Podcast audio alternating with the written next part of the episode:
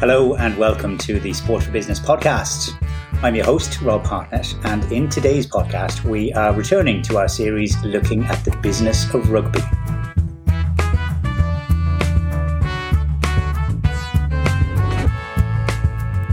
The Rugby World Cup is on the near horizon, and with Ireland going in as the number one ranked team in the world, the pressure to do everything right is intense. Our Business of Rugby podcast series and daily content is enabled through the great support of our partners Bank of Ireland. Just like they say, we should never stop competing, and we hope that some of the words and ideas we bring to you will give you an edge in the business of sport.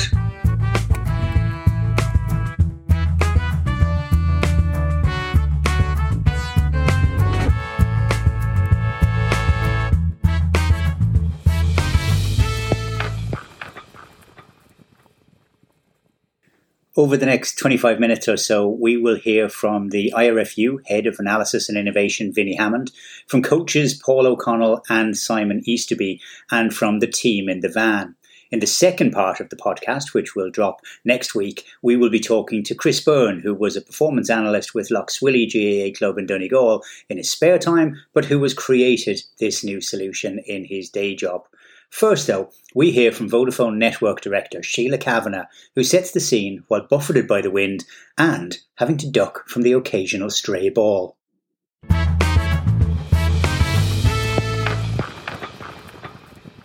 should you could all join us today. I suppose special thanks to the I R F U uh, for hosting us, uh, for this fantastic opportunity. Clearly on the countdown, Paul, for over the next couple of weeks, so we wish you all the very, very best. But January, very appreciative of the time you're taking out of your busy day to, to host us. Um, we're really excited about this five G mobile private network um, solution that we've been working in partnership with the I R F U, and a big thank you to Ericsson and Surecom, who worked in conjunction um, with Vodafone in terms of enabling this.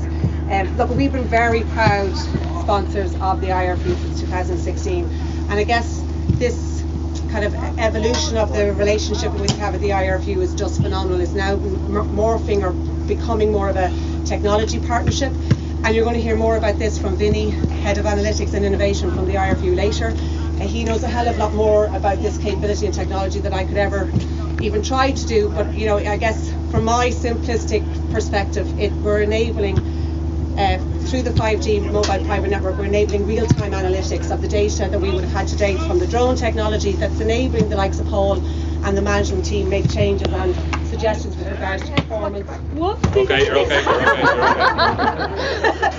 you're okay. uh, regarding the performance and maybe modifications to play, I, I just, I, I'm personally like super psyched about it. I just think it's phenomenal, right? But um, I'm not going to say any more about that, because clearly my level of knowledge is, you know, minimal in comparison to these experts that are beside me.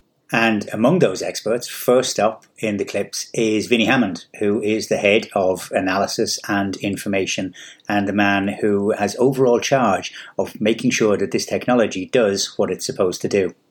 Yeah, just from the outset, um, the usage for us is really simple. So as we've gone to World Cups in the past, the one thing that you notice when you get there is all the luxuries that you have in our own training ground disappear. Um, and you're left to fend for yourself, so whatever you can get, scaffolding and that kind of thing. So about a year out, Vodafone were good enough to kind of, okay, we had an idea, and to bring it to life with Ericsson, with Con, digging out stuff in the background that I don't know what it is, but it works.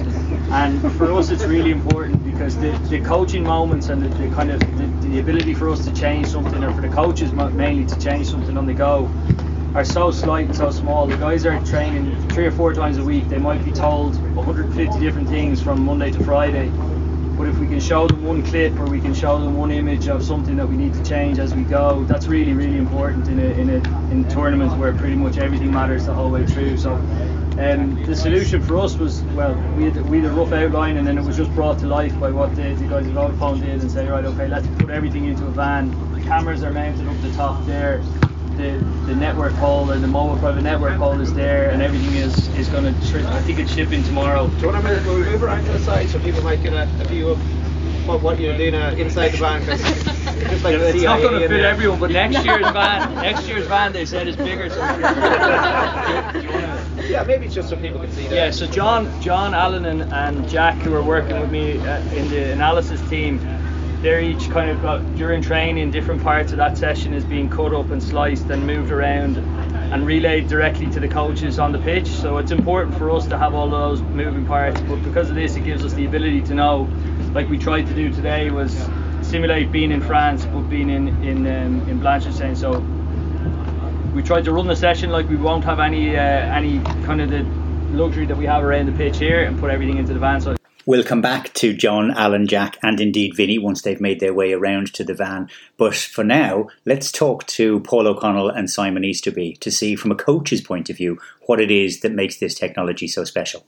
I, I don't know a lot about the technology side of it, but what it gives us is is a live review. So probably the first coach that really used this with us is John Fogarty. Uses it for his scrum stuff on a Monday. So in, in indoors there we've a, a, a camera above. Uh, we'll do setups in the scrum.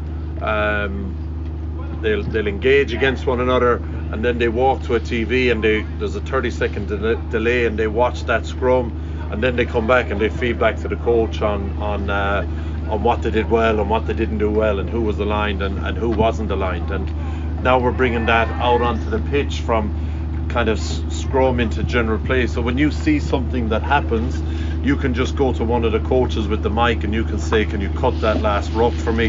And then he'll put that up for you, and you can get the lads around the big screen and you can give them feedback. And, you know, I think in research shows that the earlier you give the feedback, the better it is. The earlier you give the feedback, the better a chance you have of, of, of a behavior change or, or a habit change. So this is kind of called five-star feedback, where you can get a, a guy, you can, you can, I suppose, use the video to confirm you saw what you think you saw, and then you can show the player immediately either on the big screen or, or on an iPad, um, and they can go about their business as well. So I suppose there's a number of good things there in that, you know, they, they're getting good feedback, they're getting really accurate feedback. You're not feeding back to them on what you thought you saw, you're feeding back to them on what you know you saw.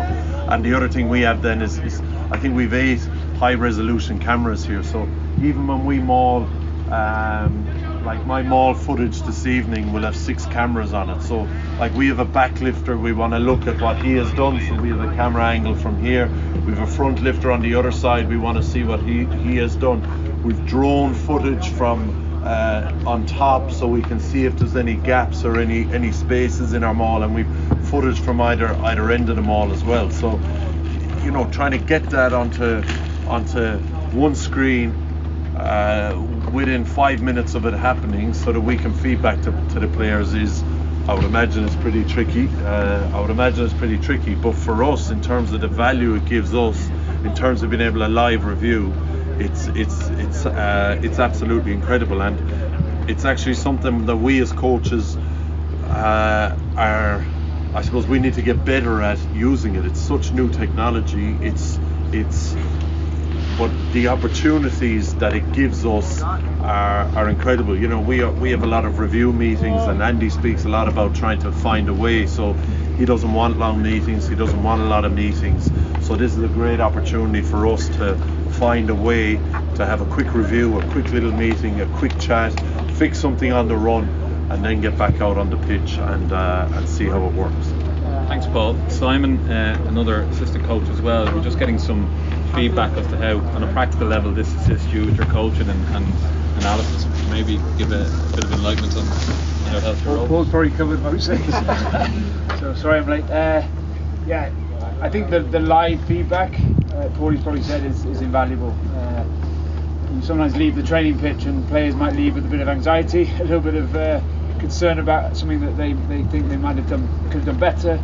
Um, you know, we obviously try and give live coaching feedback, but if they can see it and then they get a feel for, for exactly what happened, then it, it allows them to adjust and potentially go and um, put that into practice in the session itself. Uh, every every player, every coach has a different way of learning and a different way of explaining, but certainly for us it, it becomes invaluable in that it's, it's it's live, it's in the moment, and players are, we're stressing them, we're trying to get them to, to a point where they feel under a bit of pressure. Uh, but there's also that ability to, to be calm and then make good decisions, and some of that allows us to, to do that in there and then go back to the pitch and try and put it into practice. Thanks, Simon. Um, I'll uh, facilitate a question or two for, for the both coaches here, and Vinnie will be available for one-on-ones as well, as agreed. So just if there's any particular questions before we have to do a quick demo of the van. Yeah, yeah Jess from Newstalk. Uh, just in terms of, there's so much data now and it's possible to gather so much data. How do you distinguish between valuable data versus just numbers and stats for the sake of it?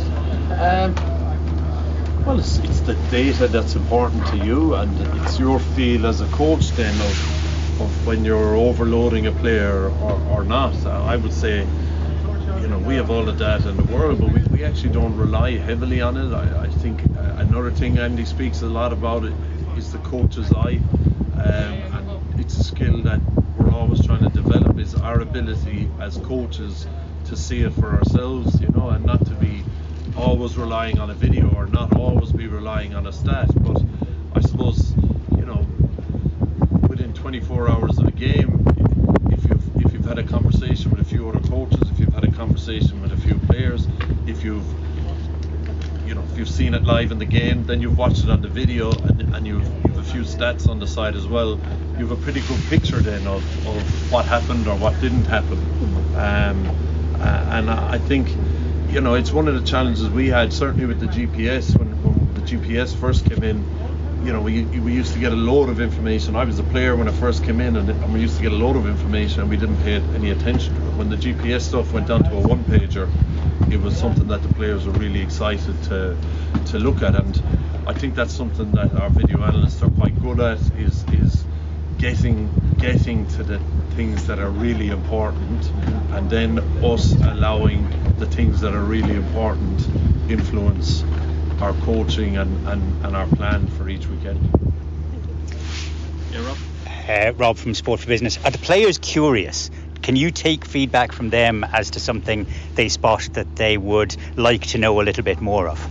Yeah, and that's That's one of the reasons you have to actually, you know, sometimes you go into a review and if you haven't spoken to the players on, on something that's, you know, a bit confusing or you don't understand how they've gone wrong or what's happened, it, it, you know, if you haven't had a little bit of a chat and gotten the backstory of why a certain thing has happened, you know, I, I, I had it yesterday where with a player who was just into camp and he, he, he came around the corner and he's supposed to do a certain thing when he came around the corner, but there was some of the calls he hadn't picked up yet. So, you know, I could put him up on the review and I could say, you know, you got to do A, B and C, but I, me as a coach hadn't told him what he had to do yet. So uh, I think having that chat with a player is really important. And you see, they've so much uh, they've so much knowledge from their provinces as well, you know. So we finish at the end of the Six Nations, they play on for another two months. They have a whole lot of different challenges they're facing that maybe we don't understand, and you get, you know, you're trying to get that information off them, because plenty of it is stuff we can use as well, you know, the lessons they've learned in their game. So um, so it's I, it's quite collaborative. I think, you know, Simon is really good at, I need to be better at questioning, but Simon's really good at questioning and trying to get the players' feedback and trying to get the players' opinions, because, you know, we've a lot of very smart players, and Uh, when they have an opinion and feel that their opinion is, is heard, they tend to take a, a lot more ownership. So they are really curious, and curiosity is, is a big part of, of how we go about our business.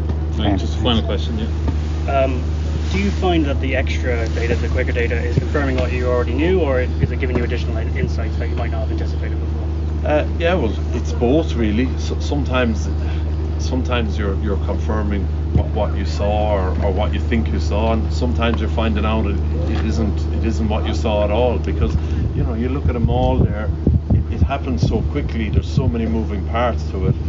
Uh, you know, that live feedback, that ability to to to be able to accurately feedback to the players is really important. What Simon said is true, you know, a lot of them, they're all trying to do things right, you know, they're all, if we can clear it up, like our, our guys break today, they go home for, for twenty-four hours and we come back tomorrow.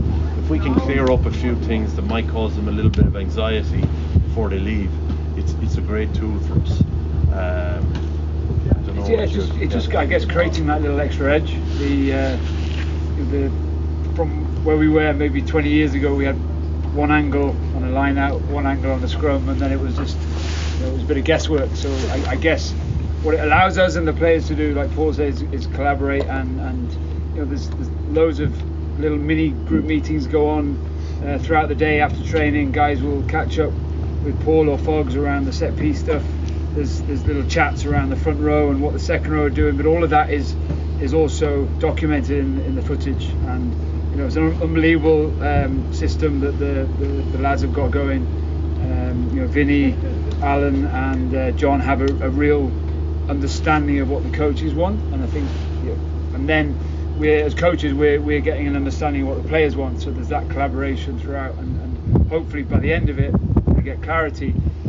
Clarity allows you to go and, and do things with intent. So I, I guess that's that's the bottom line, is that we, we don't want to be we don't want to be uh, overcoaching, but we want to make sure we get the detail right. So there's no there's no confusion. We get real clarity, and then players can go out and be themselves and, and play what's in front of them.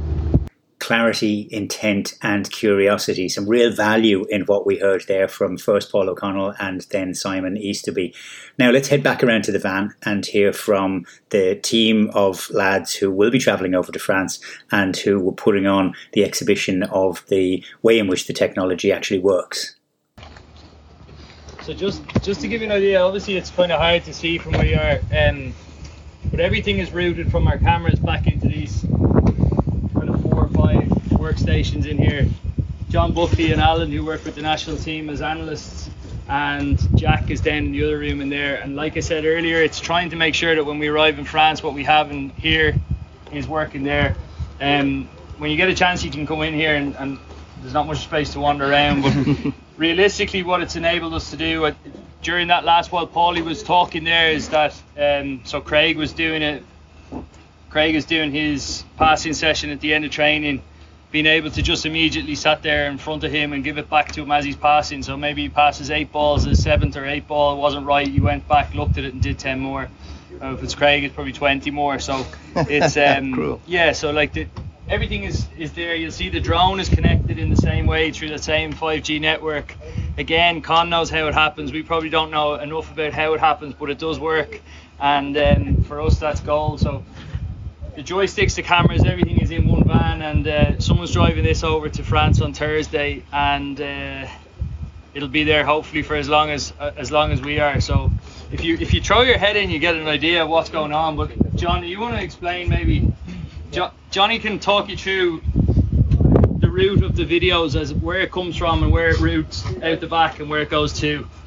Yeah. Stand up there. Yeah. Um. So we've got two cameras. You probably see them mounted up on top of the pavilion. Uh, one gives us a wide angle, the other is a tight angle, um, so both of those are coming in live, and then as Vin said, the drone comes in as well, so it's given us three views, and then in France we'll have four, because we'll have an end-on view then at the, the end of the pitch, um, so we'll have a four stack live of training straight to the iPads on the pitch if coaches or players want to do a live review. So. And I'll, from the, the, the biggest challenge for us anyway with this coaching group is to get this stuff turned around really quickly, because we're on to the next thing. In, in most in most weeks we're on to the next thing very sharp, so you, your turnaround time is twenty minutes after the session. Everything has to be locked, loaded and put onto a hard drive for all the coaches, players, and uploaded to the cloud. So that's the process that Al manages. The advantage of having it all on one network and it's all ingested into our software straight away enables us to give instant feedback, package it in whatever way we need to for the coaches and players, and then push that out straight away. You've seen some of the lads on the big screen there straight away after they'd finished the session. They were able to review their scrums, some of them reviewed lineouts, Craig reviewed his passing, um, and yeah, as soon as we get back up now we'll have the package ready for the coaches. It's good to go here on my laptop, so uh, they'll be looking for it pretty snappy. The important bit for us is that we didn't just lash a load of technology at something that wasn't a problem, right? So we, we actually we did have a problem in that we couldn't do what we can do now, and that's so we've solved something, and Vodafone and, and Surecom and Ericsson have, have helped us with that. We've solved a real world problem, but we've also started probably a little bit of a journey now as to once we've got this set up, and once Vodafone hand over the keys of the van for keeps, then we can expand out and and we can really build on this. So it's kind of exciting because we don't really know what's possible now in a year's time or eighteen months time, but um, yeah, this is the foundation of it. Rugby is all about home and away fixtures, and we heard then from Vinnie about the difference in the technology and the cameras and the facilities which are available at some of the away grounds that Ireland will be playing at and have traditionally played at. Quite quite regimented in terms of what you're given at a World Cup. So, for example, you're given a certain amount of tackle pads, you're given a certain amount of tackle shields, you're allowed wear this, you're not allowed wear that, you're allowed tweet this and not that. So you do have to operate within limits that we don't normally operate within. Um, but from an analysis point of view, you get a scaffold on the end of the pitch and you get a scaffold on the halfway. And after that, anything that you get after that is, is kind of your own business. So with maybe in the past that was enough, but with the coaching group that we have there, you're servicing five or six coaches and they've all got different they've all got different requirements. So I don't know if you see the mall. The mall has four or five different angles and cameras, needs live feedback, and there's two drones in the sky. Um, yeah, so it, it, there's a, you are removed of all of those things that we can walk into a nice covered area and fix something when it happens. So that's what we try to do here. And, and the ban's been cleared by World Rugby, I presume. Uh, don't go down that route.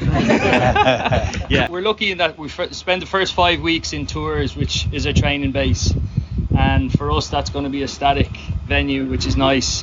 Um, and then after that, hopefully three weeks in Paris. Hopefully. When it when it comes to it, like the coaching, the analysis, and in an environment like this is brilliant. But decision making happens during the eighty minutes of a game as well. Is there is there any way in which you can replicate some of this analysis in the stadium, either in the Aviva Stadium for a home game you'd control better, yeah, or indeed at the World Cup?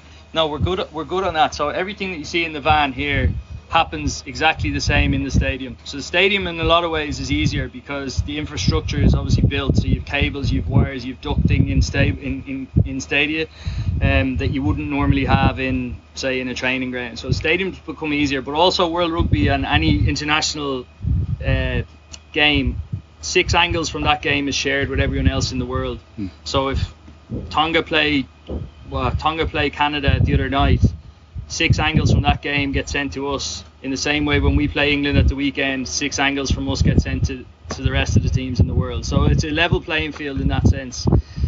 And then within the analysis kind of community, if we've got a visiting analyst coming into the Aviva, we'd definitely be trying to help them out in terms of their feeds and their requirements. It's the one area of like backroom staff where you have to kind of go out on a limb to help the others, hmm. because the reciprocation that you get on the other side, if we turn up in the Millennium or we turn up in, in Twickenham and they don't give what we need, you're kind of you don't have any you don't have any fallback. So we do rely on each other a lot.